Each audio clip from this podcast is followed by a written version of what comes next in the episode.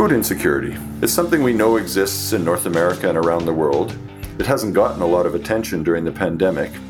We heard some early concerns around supply disruptions and retail shortages, but as those resolved, the concern around food security seems to have dissipated. In this episode, I speak with Evan Fraser, director of the Arrell Food Institute at the University of Guelph, about how COVID has exacerbated an ongoing problem of food insecurity, both in the developed and in the developing worlds. We talk about the causes of food insecurity and what we might do in both the short and long terms to address it. My name is Mike Von Massow, and this is the Food Focus Podcast. Before I turn to the conversation, I want to say thanks again for listening. Our audience continues to grow, and that's largely because people like you tell their friends to listen, and we very much appreciate it. If you enjoy, give us a positive re- review wherever you get your podcasts. This helps people find us by moving us up in searches. One of the challenges in COVID is recording remotely. We do the best we can on sound quality. Evan was at a cottage on Georgian Bay for this recording. While Max will do his best to clean things up in post production, you may hear some breaks in this recording. His neighbor's lawnmower, or even the sounds of waves hitting the shore. I apologize for the distraction, but believe the content of our conversation makes it worth it. So, now, without further delay, here is my conversation with Evan on food insecurity. Hello, Evan. It's great to talk to you again. And and this this time, uh, I, I've been really looking forward to a conversation with you about something that I think has gotten lost a little bit in all of the discussions about the food system you and I have spent a bunch of time talking to the media about the resiliency of the food system, how we've, with some ex, with with some issues in the first two weeks, how the food system has continued to to deliver food uh, to Canadians, to North Americans uh, on a on a predictable and and consistent basis. What we haven't talked about really is has has the pandemic and the the, the changes that it has brung uh, changed food security issue for Canadians for North Americans? Have have we have we increased uh, food security or have we compromised food security even though we've we've brought products to the grocery store? Well, I think that one of the big unsung stories, probably in terms of food, the largest long term legacy of COVID will be the incredible rise in food insecurity, which is people unable to afford food. And this isn't to do with our ability to produce food or move move through food from farms into processing facilities and into grocery stores. It has everything to do with the ability of people to afford food because they've lost their wages and lost their jobs. And um, the statistics uh, in Canada and globally are, are, are startling, horrific even, and um, and we are seeing a incredibly significant rise in food insecurity all over the world right now. And is the cause consistent? Because I, I would agree with you 100% that, that in Canada, food security issues, to a large degree, both before and after COVID, have ha, or food insecurity issues have been driven by income rather than availability. While we do have some issues, particularly in the north, sometimes with access to food, mostly it is the ability to afford that. But to uh, hear you say it, you think in the developing world, in emerging economies, is is it an income issue as well? Yeah, I, I believe it is. And and say for in, in India, for instance, where they've seen remarkable increases in food insecurity, it's people unable, you know, agricultural workers not being paid to get because they had to lock down because they couldn't, so they couldn't get into the field. So in that sort of case, it's it's both uh, oh we can't get the harvest off, but also the people we're paying to get the we would have been paying to get the harvest off aren't being paid right now because they're in lockdown. And as a consequence, so it's in Canada it's it's purely a wage issue, whereas in South Asia my understanding is it's both a wage uh, or access issue as well as an availability um, issue. And and the you know the the head of the World Food Program about six or eight weeks ago said that the world fa- faces, quote, famines of biblical proportions as a consequence of this. Um, the latest uh, United Nations State of Food Insecurity on the world shows a significant increase in food insecurity, probably a doubling this year of hungry people. Um, reinforcing the fact we're actually living on a planet that has rising rates of obesity and hunger at the same time, which which is another of these horrible ironies of the moment. Um, and in Canada, I mean, I think it was just um, just in early uh, July 25th or so, Food Banks Canada and the Toronto Food Bank and a group of the emergency food aid people in, in Canada put out a, um, a, a, a, series of statistics suggesting that um, food bank use has tripled since the beginning of the, um, the lockdown in Canada. And um, you know, the federal government responded early in the process and put $100 million into um, emergency food relief. And that was seen as, uh, as very effective and, and really helped mitigate the, um, the worst of the problem initially. Meant that the food banks had products to give out to people who had lost their jobs. But um, but this isn't a problem that's going away anytime soon, and uh, isn't a problem just in Canada, unfortunately.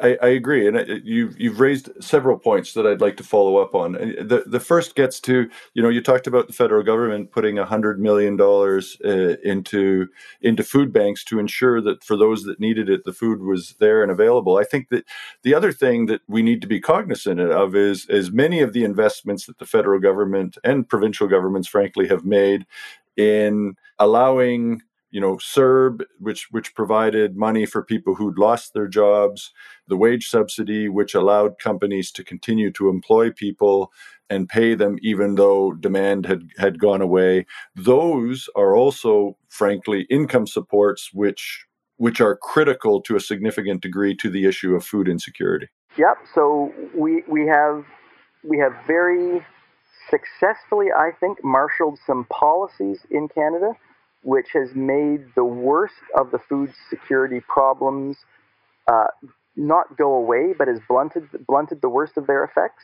And and all of the programs that you have just and uh, just listed were the, are the ones that I would list, and and have have really meant that that that Canadians aren't going hungry as much as they otherwise would have, given the extraordinary loss of economic activity in this country. So if the restaurants, if there hadn't been CERB, if there hadn't been the wage support and there hadn't been the money put into food banks, then the levels of you know real food insecurity that we would have seen in this country would have been just eye-watering. Um, so thank goodness we live in a society that has done those things, and that's something I'm grateful for. I don't take for granted, but I'm also very proud to live in a country that has done those things. How we recover from this uh, and address then the systemic issue, those one in ten or so Canadians who were already uh, food insecure before the crisis and will have been added to from the crisis. Uh, again, this this exposes this this crisis exposes things that were already wrong, but we were sort of papering over before, and really has COVID has brought them to light in a in a new and pressing way. I think. I, I think you you raise an, a, critically important point, and I think from a policy perspective, this is one that I've been Uh, that that I've been critical of a, a, little bit, where people have stepped up and said, "This is a COVID-related problem," which, frankly, I think will make us think in terms of short-term solutions rather than at, as you said, the the, the fundamental issues that were that that existed before COVID came and will exist after COVID, whatever the post-COVID world looks like, and the, and that the pandemic has only exacerbated these issues. And, and if we think about them as COVID related issues, we run the risk of, of, of putting a band aid on rather than looking at fundamental solutions.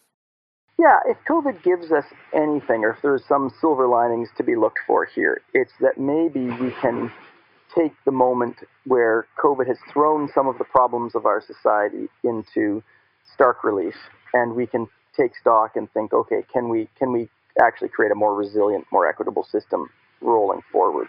And if if we don't take advantage of this crisis in that way, we will have, you know, suffered for naught. I mean, all the challenges, all the hardships, all the the anxieties and, and, and troubles that we've experienced over the last five months or so um, won't have a long-term positive legacy. I think we do have an opportunity to create a long-term positive legacy.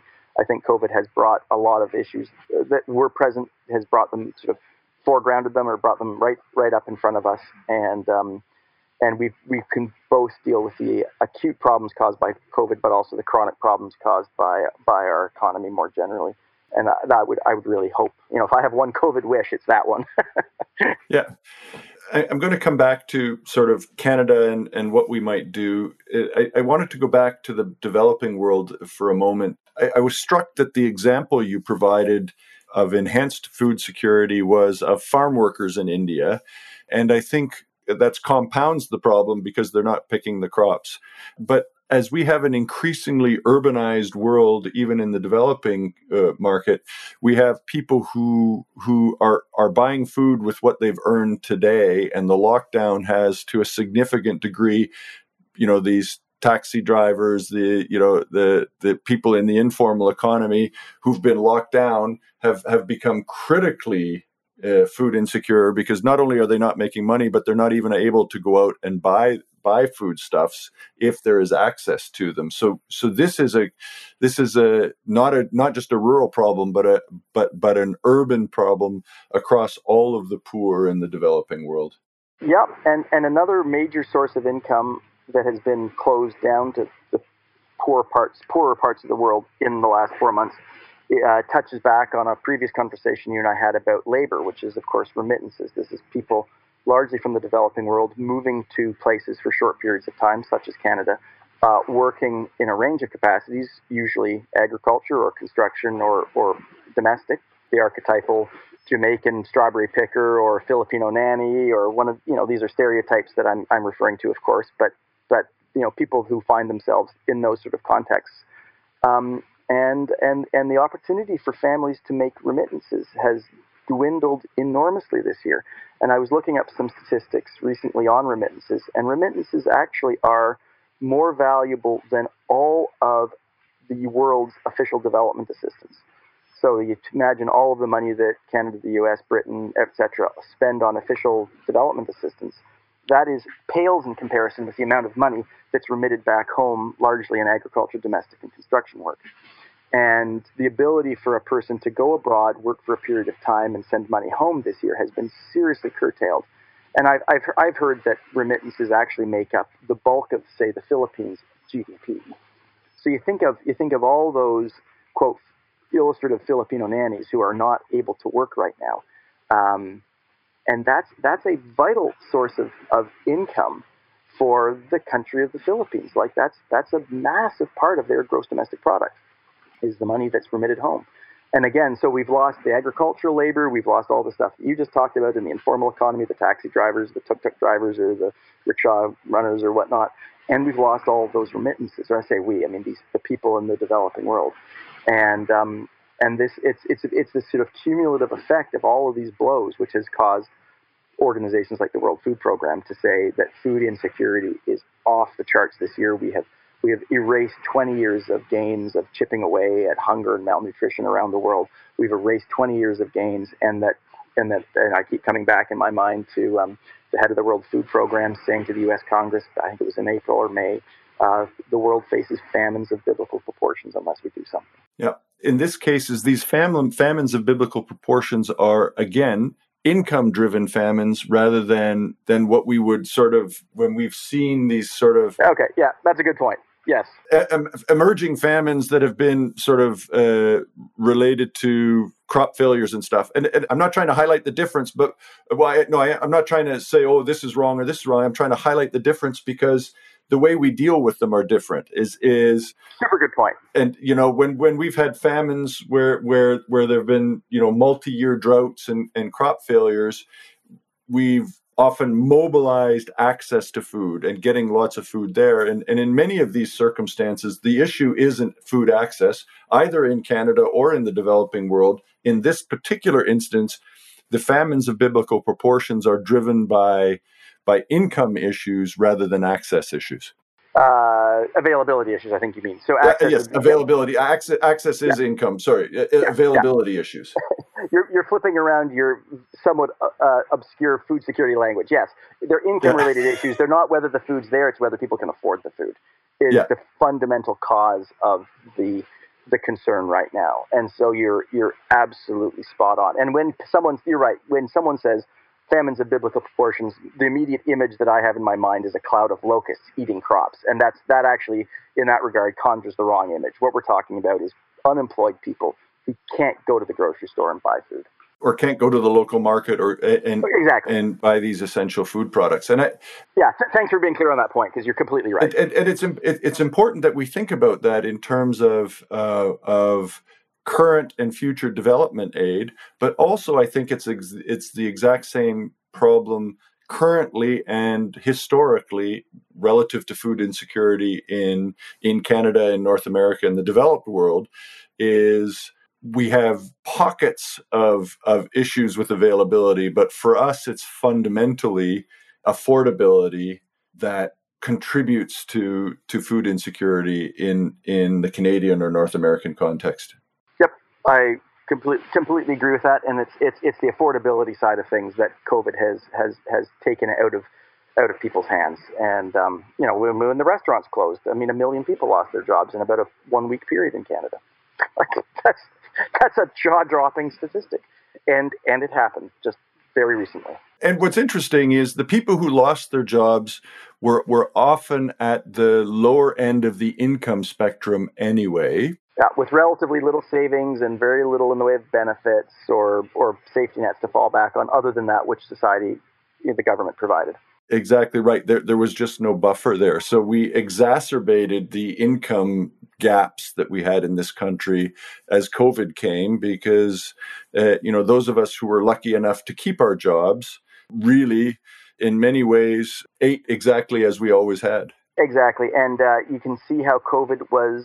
I'm just going to re- rephrase what you said. It uh, was it yet another wedge in society that divided the haves from the have-nots, and um, luckily, goodness, luckily, we have a government that you know imperfectly and in some regards inefficiently, and in other aspects inadequately, but stepped up to a large extent, and uh, at municipal, provincial, federal levels, and um, took the brunt of the problem on so that it, it could have been a whole lot worse, I guess is what I'm saying. Um, because the people who are least able to adapt were also the most exposed to the problem. And, um, and that's the role for policy, right? To, to, step, to step into those gaps. And um, thank, thank goodness we had some decent policy this year. I'm sometimes amazed that that a federal bureaucracy that that struggled with Phoenix pay system as much as it did, so efficiently and effectively delivered uh, you know I, have heard some complaints but but i've been amazed at how quickly programs were developed cash was put out into uh, into people's hands to me it's been remarkable yeah. how governments have to a significant degree responded and it's highlighted i think in some in some other jurisdictions uh, how lucky we've been in terms of the response. We can we can get into arguments around specifics of policy, but in terms of es- execution, I think we've been very lucky here in Canada. I mean, just like I, I try to say thank you on a regular basis to the people in the food system who kept picking strawberries and processing meat and shop, stocking grocery store shelves all throughout the crisis and allowed me to keep going to the grocery store and buying food that was safe and affordable and high quality. I'd like to say thank you to the, you know, the civil servants and the bureaucrats at, at all levels of government in Canada who, you know, imperfectly and, and in some ways inadequately, but ultimately delivered Canada an enormous service that I think meant that we could, um, we have weathered this storm, or we are weathering, let's not count our chickens before they're hatched, we are weathering the storm much better than um, could have happened. I, I, couldn't agree more. We're we're agreeing violently. And just as we wrap up, uh, as we wrap up, I, I, thought I would ask you the question. So, at some point, while the world will may, may be different, we will hopefully uh, be in a situation where we aren't worried about the constant emergence of another wave of infection. We get into some sort of post COVID reality. And in that circumstance, the risk is that we take a breath and say, oh, phew, we made it through. Let's drive on as, as always. And as we said earlier, the issue of food insecurity existed before COVID.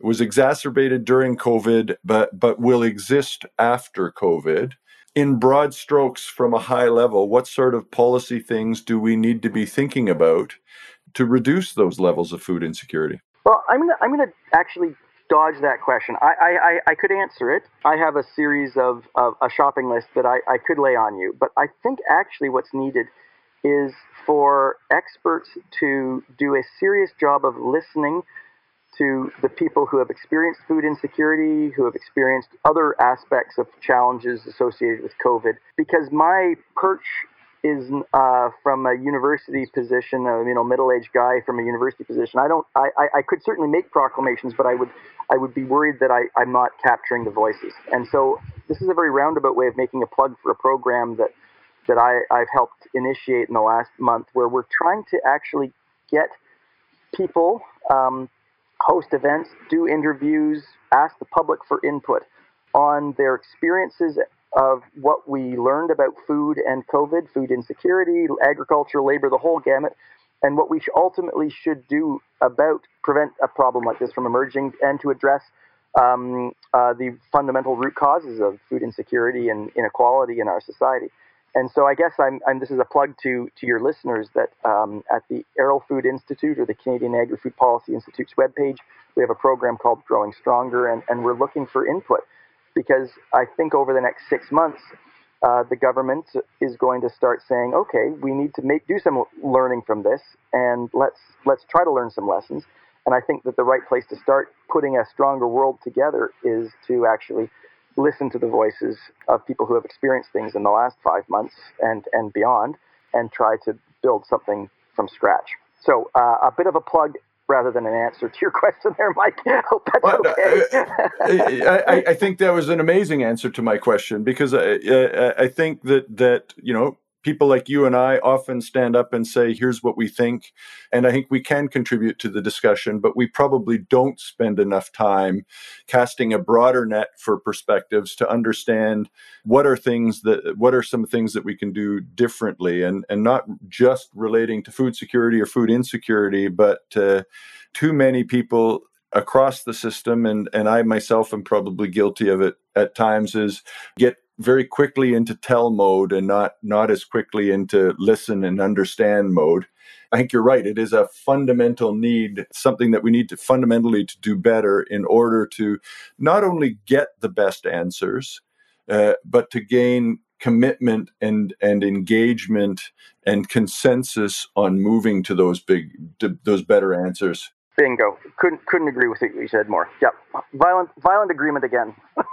violent agreement again. Well, what a uh, what an excellent place to wrap up. Evan, as always, I appreciate your perspectives and I look forward to to more conversations in the future. Sounds great, Mike. I hope you stay well and I hope we can um, actually see each other again at some point soon-ish. exactly. All the best. Stay safe. Yeah, take care, Mike. Bye now.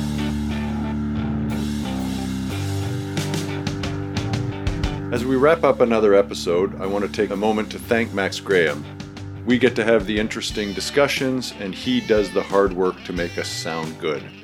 I also want to thank Zach Von Massow for the original music that we use in the podcast. Check out foodfocusguelph.ca. We have a blog that is updated regularly and our Food Focus Trend Report as well.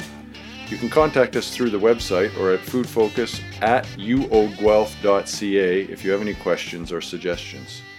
We appreciate our audience and your recommendation. It helps us grow. If you are so inclined, give us a review wherever you get your podcasts. Reviews move us up the ladder and help others find us.